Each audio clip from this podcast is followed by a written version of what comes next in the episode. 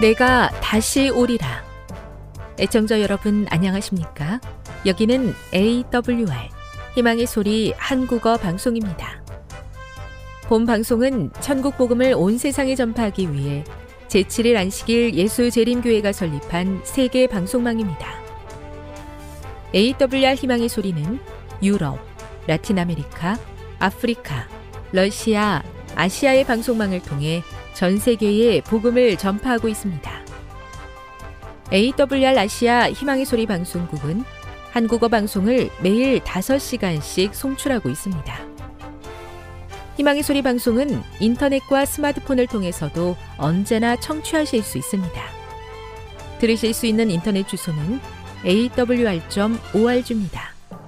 유튜브로는 AWR 코리아로 검색하시면 됩니다. 이 시간 희망의 소리 한국어 방송과 함께 보람있고 유익한 시간 되시기 바랍니다. 내가 다시 오리라. 여기는 AWR 희망의 소리 한국어 방송입니다. 주파수 안내입니다.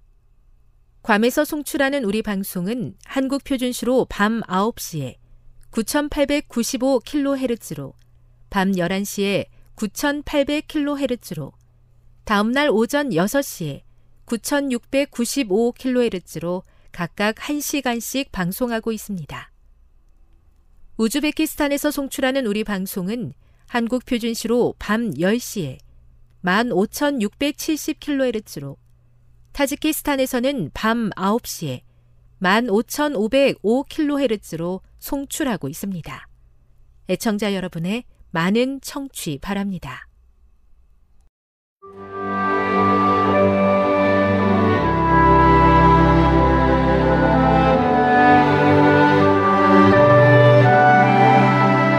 읽어주는 교과 여섯째 날 9월 30일 금요일 더 깊은 연구를 위해 말로 표현할 수 없는 하늘의 영광을 목격하고 경험했으며 하나님의 놀라운 위엄을 직접 보고도 하나님께 반역한 자들, 사탄과 그를 따른 천사들에게는 그 어떤 구원의 소망도 허락될 수 없었다. 그들이 이미 경험했던 하나님의 능력 이상으로 그들의 마음에 감동을 줄 수 있는 그 어떤 새롭고 놀라운 증거들이 없었다.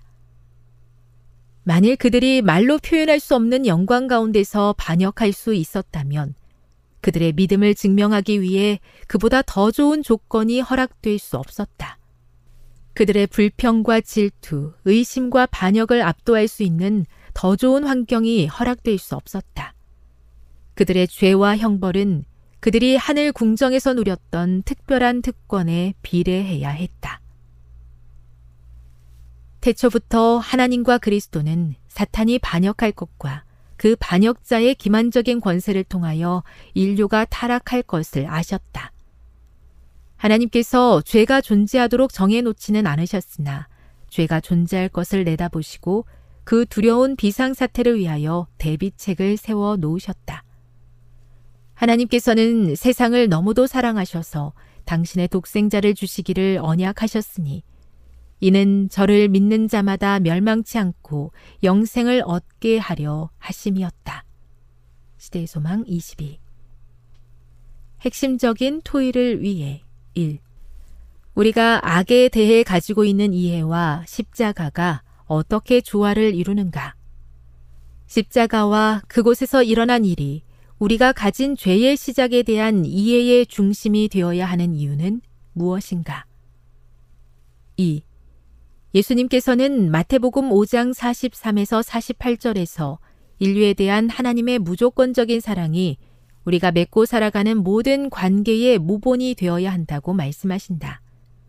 이와 같은 모본을 가정과 교회에서 어떻게 나타내 보일 수 있는가? 3. 베드로는 너희 대적 마귀가 우는 사자같이 두루 다니며 삼킬 자를 찾고 있다고 경고한다. 에베소서 6장 10에서 20절을 읽어보라. 우리가 어떻게 마귀의 관계를 능히 대적할 수 있는가? 지금까지 읽어주는 교과였습니다. 본 방송은 AWR 희망의 소리 방송국에서 제작되었습니다.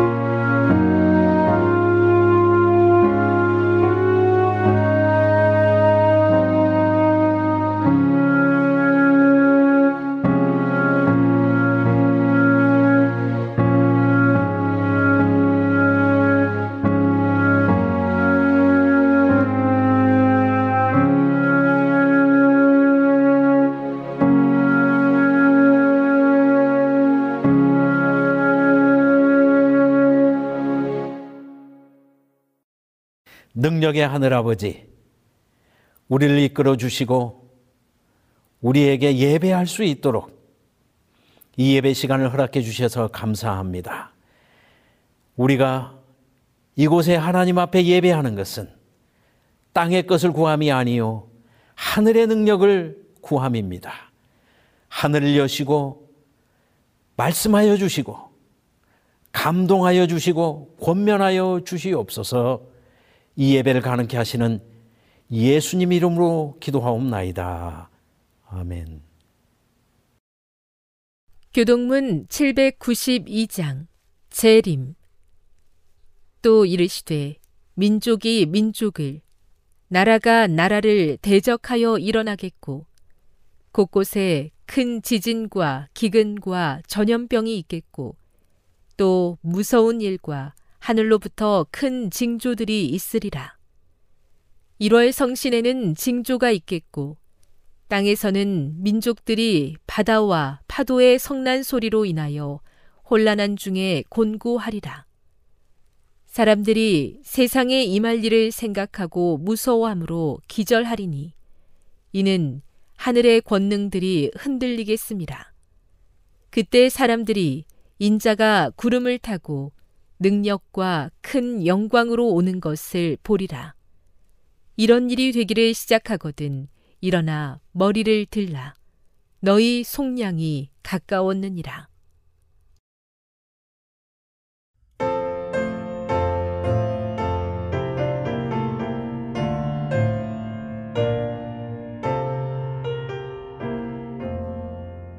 저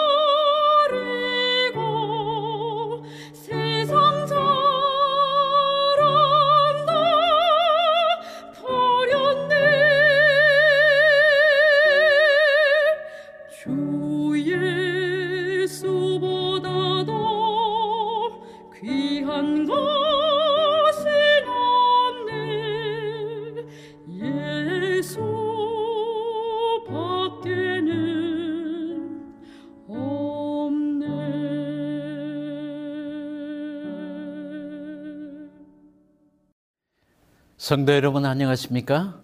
하나님의 성전에 오르신 여러분을 하나님께서 축복하실 것입니다. 저는 요한의 복음, 즉 요한복음과 요한 계시록을 중심으로 강해 설교를 이어가고 있습니다. 오늘 16번째 시간입니다. 다섯 번째 나팔에 대해서 함께 살펴보도록 하겠습니다. 오늘 본문의 말씀 요한계시록 9장의 말씀 함께 펼치도록 하겠습니다. 요한계시록 9장 1절 이하의 말씀입니다. 다섯째 천사가 나팔을 불매 내가 보니 하늘에서 땅에 떨어진 별 하나가 있는데 그가 무저갱의 열쇠를 받았더라. 그가 무저갱을 여니 그 구멍에서 큰 화덕의 연기 같은 연기가 올라오매 해와 공기가 그 구멍의 연기로 말미암아 어두워지며라고 했습니다. 다섯째 천사가 하늘 성전에서 나팔을 불었습니다. 이 땅에서는 이 땅에서는 하나님의 임재, 하나님의 역사 개입, 하나님께서 기도의 응답으로서 신실한 자들의 기도의 응답으로서 이 땅에 징조가 경고가 주어지는데 한마디로 말하면 무적행이 열리고 무적행에서부터 연기가 올라오고 그 연기로 해, 달, 별이 더욱더 어두워진다 이렇게 기록하고 있습니다. 넷째 나팔에서 해, 달, 별이 이미 어두워졌습니다. 이것은 마지막 때에 가장 가난, 가장 뚜렷한 징조였습니다. 넷째 나팔에서 어두워진 해달별이 다섯째 나팔에서 더욱더 어두워지는 것입니다. 왜냐하면 무적행에서부터 연기가 올라왔기 때문에 그렇습니다. 그렇다면 우리는 먼저 무적행이 무엇을 의미하는지 살펴보도록 하겠습니다. 유다서 유다서 1장 6절의 말씀을 읽겠습니다. 또 자기 지위를 지키지 아니하고 자기 처소를 떠난 천사들을 큰 날의 심판까지 영원한 결박으로 흑암에 가두었으며 하나님께서 타락한 천사들을 흑암에 가두었다. 그곳이 무적행이라고 알려주고 있습니다. 그러므로 무적행은 창조 이전에 흑암이 깊은 그러한 상태와 연관되어 있으며 하나님께서 타락한 천사들을 제어하는 장소, 가두어주는, 가두어두는 장소로 성경에 언급되어 있습니다. 이 사실을 요한계시록 20장 1절 이하는 또 분명히 알려주고 있습니다. 또 제가 읽겠습니다. 요한계시록 20장 1절 이하 말씀에 또 내가 보매 천사가 무적행의 열쇠와 큰 쇠사슬을 그의 손에 가지고 하늘로부터 내려와서 용을 잡으니 곧 옛 뱀이요 마귀요 사탄이라 잡아서 천년 동안 결박하여 무적행에 던져넣어 잠그고 그 위에 임봉하여 천년이 차도록 다시는 만국을 미혹하지 못하게 하였는데 그 후에는 반드시 잠깐 노일이라. 예수님의 재림과 함께 일어나는 사건 중에 하나는 천사가 사단으로 상징된 용을 결박하여서 무적행에 넣고 자물쇠로 잠그고 다시는 만국을 미혹하지 못하게 하는 사건입니다. 그러므로 하나님께서 재림과 함께 사탄을 무적행에 넣어서 만국을 미혹하지 못하도록 잠그는 사건이 일어나는 것처럼 사탄의 타락과 타락한 천사들이 하늘에서 쫓겨났을 때에 하나님께서 악의 세력들을 무적행에 넣어서 잠궈 두시고 제어하셨다는 사실을 우리는 추론해 볼 수가 있습니다. 그리고 성경에 제가 시간 관계상 다 찾지는 못하지만 이런 무적행에 갇혀 있는 천사들의 모습이 여러 번 등장하고 있다는 것을 알 수가 있습니다. 그런데 심각합니다. 다섯째 나팔에서는 다섯째 나팔에서는 재림 직전에 재림의 징조가 나타날 때 사탄은 무적행의 열쇠를 받았습니다. 하나님께서 주셨겠죠? 허락하셨겠죠? 그리고 사탄이 그 무적행의 자물쇠를 열었습니다. 그 결과 악의 세력들이 그 무적행으로부터 올라오기 시작했습니다. 마치 연기처럼 올라옵니다. 해달별을 더욱더 어둡게 합니다. 이 땅을 더욱더 어둠으로 몰아가는 것입니다. 심각한 상황이 벌어지는 것입니다.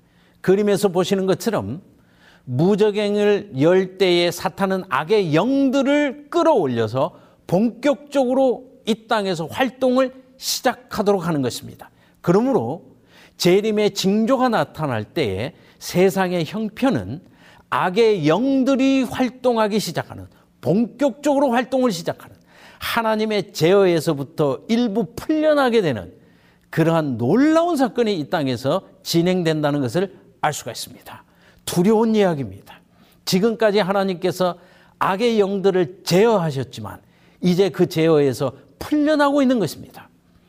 계속해서 다섯 번째 나팔 요한계시록 9장 3절과 4절의 말씀을 제가 또 읽겠습니다.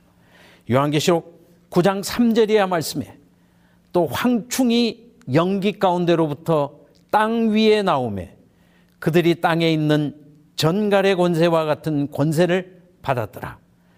그들에게 이르시되 땅의 풀이나 푸른 것이나 각종 수목은 해하지 말고 오직 이마에 하나님의 인침을 받지 아니한 사람들만 해하라 하시더라. 이 무적행의 연기 가운데서 황충 메뚜기가 올라오는 것입니다. 그런데 올라올 때는 메뚜기처럼 올라오지만 그들이 활동할 때는 정갈처럼 활동하는 것입니다. 무서운 것입니다. 그 권세가 대단하다는 것입니다. 이 장면은 요엘서를 인유한 것입니다. 요엘서에 비슷한 장면이 아주 길게 설명되어 있습니다. 메뚜기 떼들이 이스라엘의 모든 것을 황폐하게 만드는 것입니다. 심지어는 예배 드릴 수 없도록 하나님의 제사에 사용되는 모든 양식까지 메뚜기들이 다 먹어서 없애버리는 것입니다. 더 이상 예배 제사하기가 힘들어지는 상황을 요엘서는 경고하고 있습니다. 이 사건이 지금 무적행의 연기 가운데서 황충이 올라와서 이 땅을 황폐하게 만드는 그러한 사건으로 다섯 번째 나팔에서 인용되고 있다는 것을 알 수가 있습니다. 그러므로 사탄은 무적행의 문을 열었습니다. 악의 세력들이 활동을 시작하는데 마치 메뚜기 군대처럼 활동을 시작했습니다. 땅을 황폐하게 만드는 것입니다. 이마에 하나님의 인을 받지 아니한 이 땅의 많은 사람들이 곤고한 가운데 괴로움을 당하고 있는 그러한 모습입니다. 계속해서 요한계시록 9장 5절 이하의 말씀 또 읽겠습니다. 그러나 그들을 죽이지는 못하게 하시고 다섯 달 동안 괴롭게만 하게 하시는데 그 괴롭게 함은 정갈이 사람을 쏠 때 괴롭게 함과 같더라. 그날에는 사람들이 죽기를 구하여도 죽지 못하고 죽고 싶으나 죽음이 그들을 피하리로다. 무적행이 열렸습니다. 연기가 하늘의 빛을 가립니다. 영적으로 이 땅에서 하나님의 복음이 점점 점점 힘을 잃어가는 것입니다. 세상의 많은 사람들이 넷째 나팔의 분위기 가운데서 인본주의, 세속주의로 물들어가고 있습니다. 마귀의 군대들은 황충 군대처럼 활동하면서 사람들을 그 정갈이 쏘는 것처럼 사람들을 괴롭히고 있습니다. 사람들은 다섯 달 동안 괴롭힘을 받고 있습니다. 그들은 죽기를 원하지만 죽음이 그들을 피해가는 극심한 환란과 고통을 당하고 있습니다. 여기 다섯 달 동안 괴롭힘을 당한다고 했습니다. 성경에 유일하게 다섯 달이 언급되는 것은 노아 홍수 때입니다. 창세기 7장 11절과 24절의 말씀을 제가 읽겠습니다. 노아가 600세 되던 해 둘째 달 곧 그달 열일의 날이라 그날에 큰 기품의 샘이 터지며 하늘의 창문들이 열려 24절 물이 150일을 땅에 넘쳤더라. 성경에서 한 달은 30일입니다. 150일 동안 이 땅이 노아 홍수의 그 처참한 황폐한 가운데서 하나님의 심판을 받고 있었습니다. 하나님의 경고를 받고 있었습니다. 지금 이 땅에서 가장 어둡고 가장 황폐하고 가장 절망적이었던 상황, 노아 홍수 때의 그 절망적인 황폐함, 이 다섯 달을 다섯 번째 나팔은 인용하고 있습니다. 이 땅에서 사탄의 군대가 하나님의 복음을 알지 못하고 입맞지 못한 사람을 괴롭히는데 다섯 달 동안 정갈이 사람을 괴롭히는 것처럼 그렇게 괴롭힌다고 이야기해 주고 있습니다. 요한계시록 9장 7절 이하의 말씀을 계속 읽고 설명을 이어가겠습니다. 황충들의 모양은 전쟁을 위하여 준비한 말들 같고 그 머리에 금 같은 관 비슷한 것을 썼으며 그 얼굴은 사람의 얼굴 같고 또 여자의 머리털 같은 머리털이 있고 그 이빨은 사자의 이빨 같으며 여기 황충을 군대로 설명하고 있습니다. 그런데 잘 훈련된 말들처럼 전쟁을 위해서 준비되었다고 했습니다.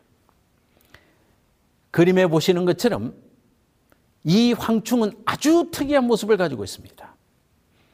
사람의 얼굴 같고 그 머리에 금 같은 관 비슷한 것을 썼습니다.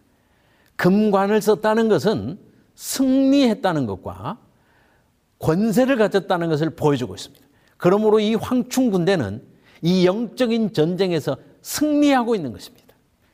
하나님의 인을 맞지 아니한 사람들을 다 자기 편으로 전리품으로 미혹하고 있는 것입니다. 얼굴은 사람의 얼굴 같다고 했습니다. 하나님의 네 생물 중에 한 생물이 사람의 얼굴 같습니다. 대단한 권세와 대단한 지략을 가지고 있습니다. 여자의 머리털 같은 머리털이 있다고 했습니다.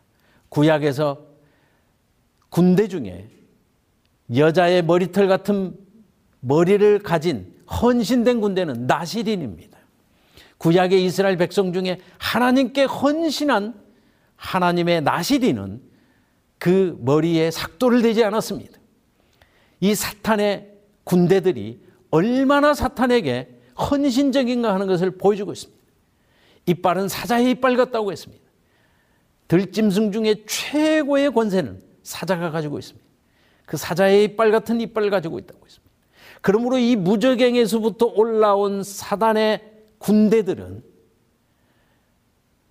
입맞지 아니한 자들을 사로잡고 승리하고 있으며 그 권세가 대단한 권세로 진행되고 있다는 것을 보여주고 있습니다. 계속해서 본문의 말씀, 요한계시록 9장 9절 이하의 말씀을 또 읽겠습니다. 또 철 호심경 같은 호심경이 있고 그 날개들의 소리는 병거와 많은 말들이 전쟁터로 달려 들어가는 소리 같으며 또 전갈과 같은 꼬리와 쏘는 살이 있어 그 꼬리에는 다섯 달 동안 사람들을 해하는 권세가 있더라라고 했습니다. 이 정갈은 군대처럼 조직되어 있습니다. 전쟁을 위해서 나아가고 있습니다. 철 호심경 같은 호심경이 있습니다. 에베소 6장에는 믿음의 백성들은 철 흉배, 믿음의 흉배를 가지고 있어야 된다고 했습니다. 방패를 가지고 있고 이 호심경을 가지고 있습니다. 하나님의 백성이 이러한 방어 장비를 가지고 있는 것처럼 이 사탄의 군대도 하나님의 신실한 백성을 그대로 닮아 있습니다. 그들은 철 흉배를 붙이고 있습니다. 완벽한 군대로 활동하고 있다는 것을 알 수가 있습니다. 그런데 너무나 두려운 것은 그들에게 꼬리가 있습니다. 꼬리로 사람들을 괴롭히는 것입니다.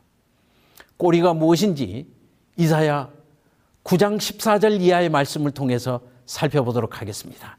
이사야 9장 14절과 15절 말씀에 그러므로 여호와께서 하루 사이에 이스라엘 중에서 머리와 꼬리와 종려나무 가지와 갈대를 끊으시리니 그 머리는 곧 장로와 존귀한 자요 그 꼬리는 곧 거짓말을 가르치는 선지자라 즉 거짓 선지자라는 뜻입니다. 성경에서 머리는 하나님의 백성, 특별히 하나님의 지도자를 상징합니다. 그런가 하면 꼬리는 거짓 선지자, 거짓을 말하는 거짓 지도자를 가리킵니다. 사탄은 무적행의 문을 열었습니다. 세상을 전체 어둡게 만들었습니다. 그 어두운 가운데서 메뚜기 군대를 일으켜 세웠습니다. 그 군대는 잘 훈련된 말들처럼 전장터로 달려가고 있습니다. 그런데 이 말들에는 이 황충들에게는 꼬리가 있습니다.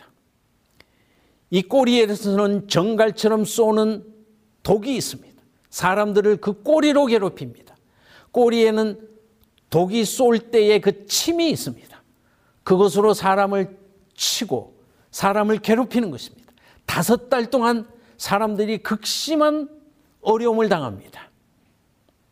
그런데 이 꼬리는 거짓 선지자를 가르킨다고 이야기하고 있습니다. 하나님의 신실한 백성이 세 천사의 기별을 전하는 것처럼 사탄도 이 거짓 기별로 사람을 괴롭히는 것입니다. 넷째 천사의 나팔에서 살펴보신 것처럼 세상 역사 마지막에 사탄은 인본주의라는 사상을 통해서 세상을 어둡게 만드는 것입니다.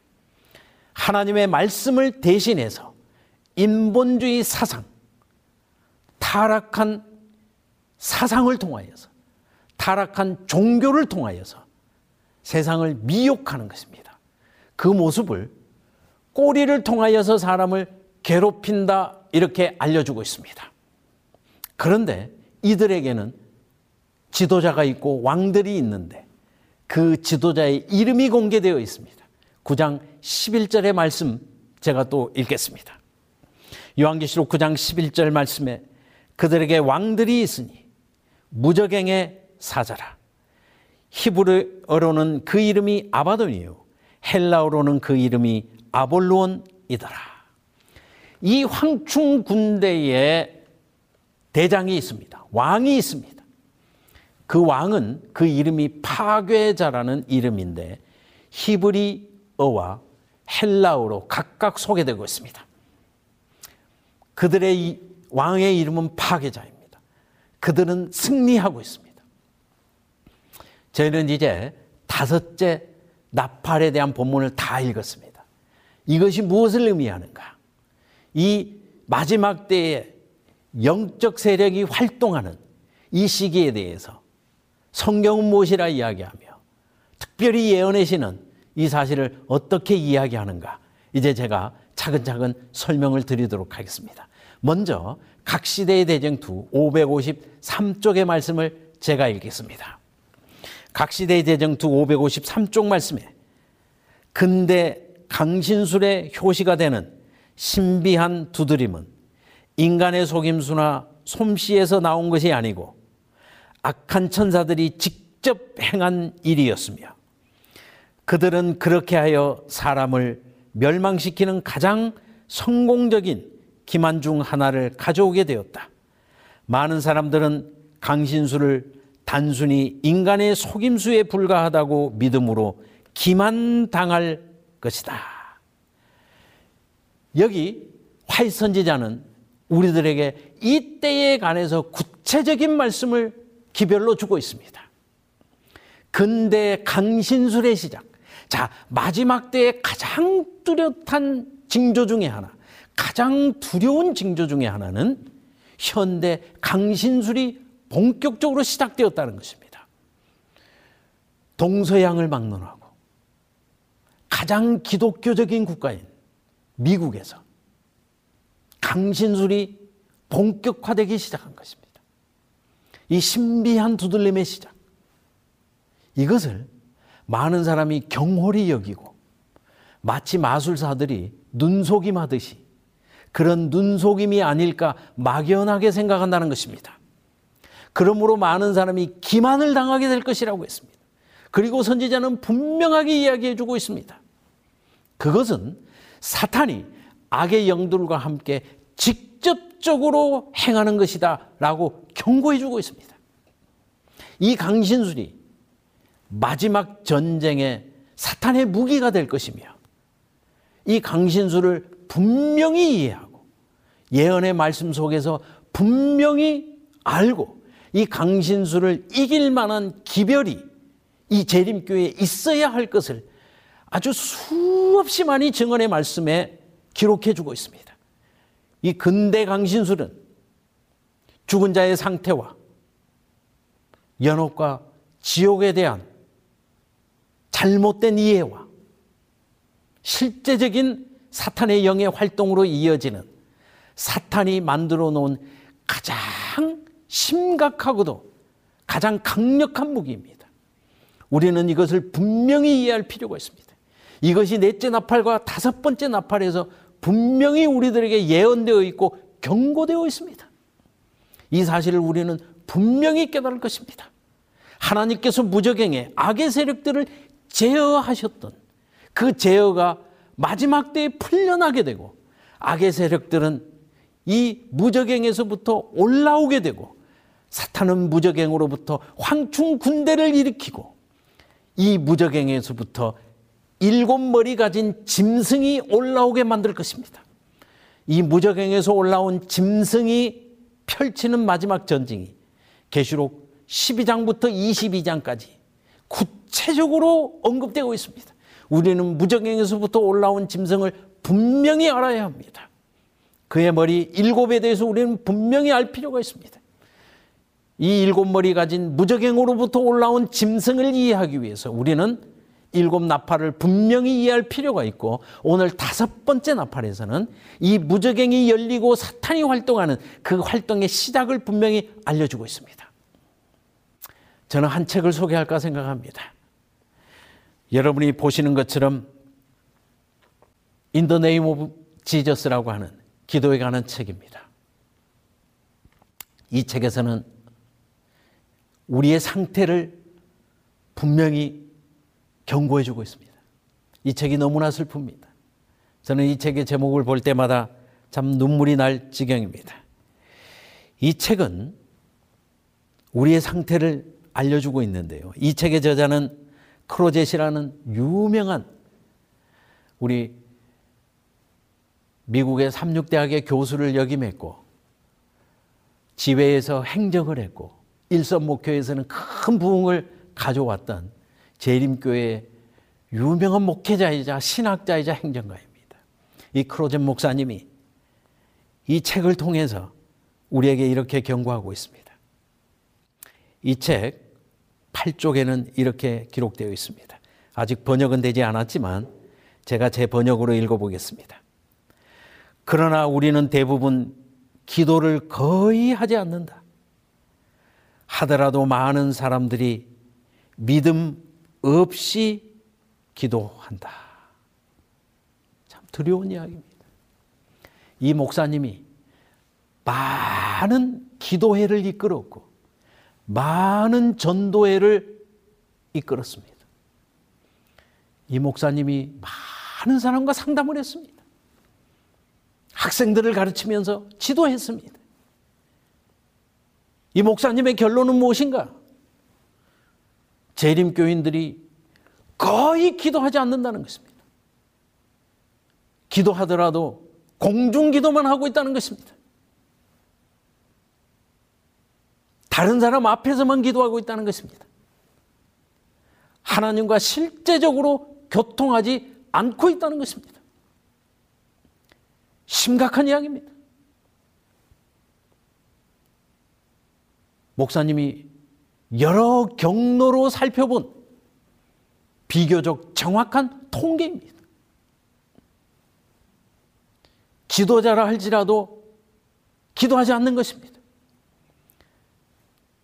그들은 말씀을 보고 예배하는 것으로 다른 사람 앞에서 신앙생활을 하는 것으로 신앙의 거의 모든 것을 가름하고 있습니다. 사탄은 악의 영들을 무적행에서부터 끌어올려서 세상을 취하게 만들었습니다. 세상을 마비시켰습니다. 세상은 완전히 사탄의 이론에 사로잡혀 가고 있습니다. 이때의 재림교회의 형편을 하나님은 주시하고 있습니다. 하나님의 백성이라도 비단 클로젠 목사님의 경험의 말씀이 아니고 우리가 우리 주변을 살펴보더라도 거의 기도하지 않고 있습니다. 악의 영들은 이처럼 강력하게 활동하고 있는데 슬픈 예수님의 비유의 말씀처럼 열 처녀가 다 졸며 자고 있는 그 형편이 뜨뜻미지근한 나우디아 교회의 형편이 우리에게도 진행되고 있지 않은지 자신을 살피고 우리 주변을 살필 것입니다. 오늘날 많은 기독교인들은 성경을 통독하지 않고 있습니다. 성경은 휴대폰 안에 있는 것이지 나의 신앙과 나의 믿음 안에 더 이상 있지 않는 것 같습니다. 설교도 유튜브 사이트에 있는 것이지 원하는 것을 골라 듣는 것이지 부담스러운 설교는 듣지 않고 있습니다. 부담스러운 말씀은 읽지 않고 있습니다. 어려운 말씀은 건너뛰고 있습니다. 부드러운 말씀만 전해달라고 요구하고 있습니다. 여러분은 창세기 1장부터 요한계시록 22장까지를 빠짐없이 통독하고 있습니까? 경고의 말씀들을 주의하며 묵상하고 있습니까? 부드러운 말씀만 보고 있습니까? 원하는 말씀만, 원하는 설교만 듣는 것은 편식입니다. 하나님이 어느 때, 어느 말씀을 통해서 우리에게 권면하실는지 하나님 중심으로 우리는 신앙할 필요가 있습니다. 나 중심으로 내가 원하는 말씀만 통독하고 듣는 것이 아니라 하나님 말씀 전부를 우리는 유념해야 합니다. 이때를 위해서 베드로는 경고하고 있습니다. 베드로전서 5장 7절의 말씀을 읽겠습니다. 베드로전서 5장 7절의 말씀에 너희 염려를 다 죽게 맡기라. 이는 그가 너희를 돌보심이라. 근신하라 깨어라 너희 대적 마귀가 우는 사자같이 두루다니며 삼킬 자를 찾나니 너희 염려를 다 죽게 맡기라고 했습니다. 왜냐하면 사탄이 우는 사자처럼 삼킬 자를 찾고 있다고 했습니다. 사탄이 사자처럼 하나님 백성을 삼키려 할 때 우리가 사자의 먹잇감이 되지 않기 위해서는 우리 염려를 하나님께 맡겨야 된다고 했습니다. 우리의 근심과 염려를 통하여서 그것을 발판으로 사탄은 우리를 삼키겠다고 경고하고 있습니다. 세상에 많은 사람들이 세상의 염려 때문에 염려 때문에 사탄에게 끌려가고 있습니다.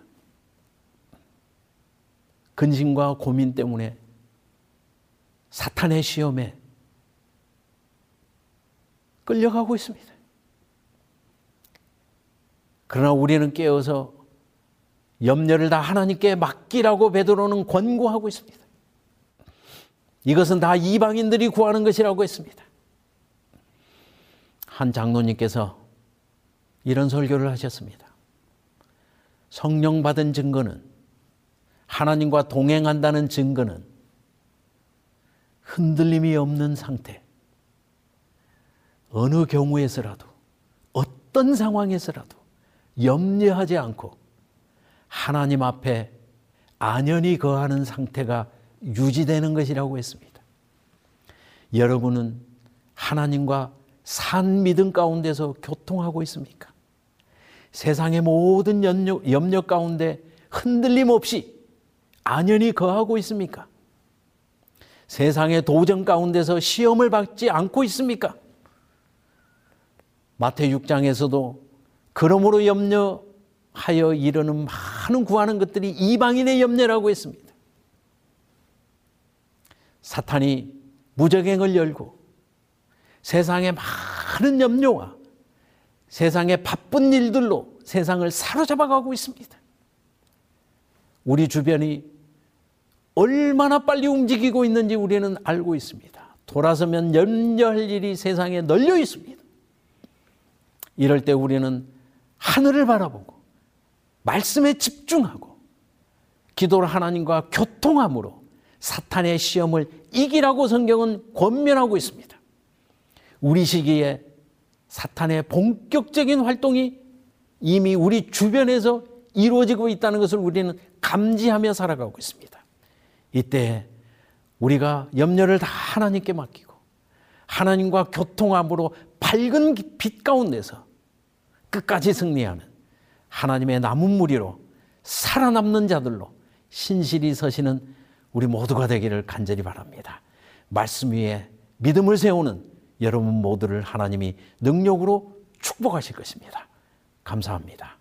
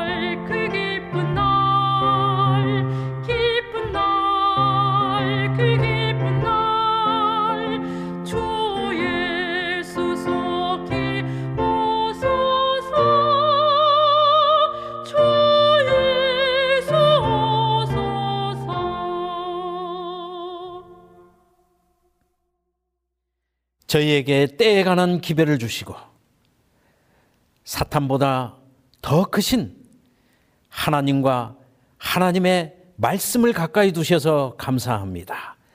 우리가 믿음의 백성으로 백 가지의 시험 가운데에서도 염려를 하나님께 맡기며 승리하는 백성 될 수 있도록 하나님 저희를 이끌어 주시옵소서.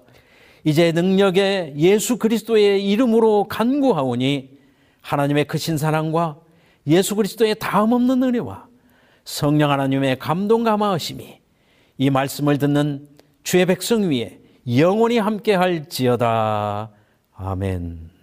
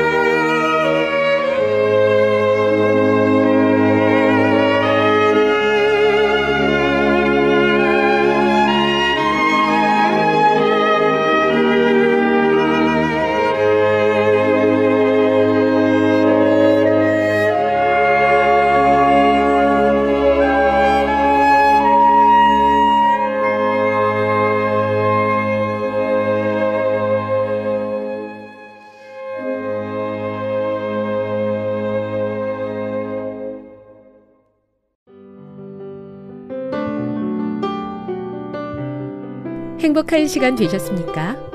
지금까지 여러분께서는 AWR 희망의 소리 한국어 방송을 청취하셨습니다. 방송을 청취하시고 문의를 원하시는 분은 우편번호 02461 대한민국 서울시 동대문구 이문로 1길 11 희망의 소리 방송부 앞으로 편지나 엽서를 보내주시거나 지역번호 02-3299-5296에서 8번으로 전화 주시기 바랍니다. 지금까지 함께 해주신 애청자 여러분들께 감사드립니다. 애청자 여러분, 다음 이 시간까지 하나님 안에서 늘 평안하십시오. 감사합니다. 내가 다시 오리라. 여기는 AWR 희망의 소리 한국어 방송입니다.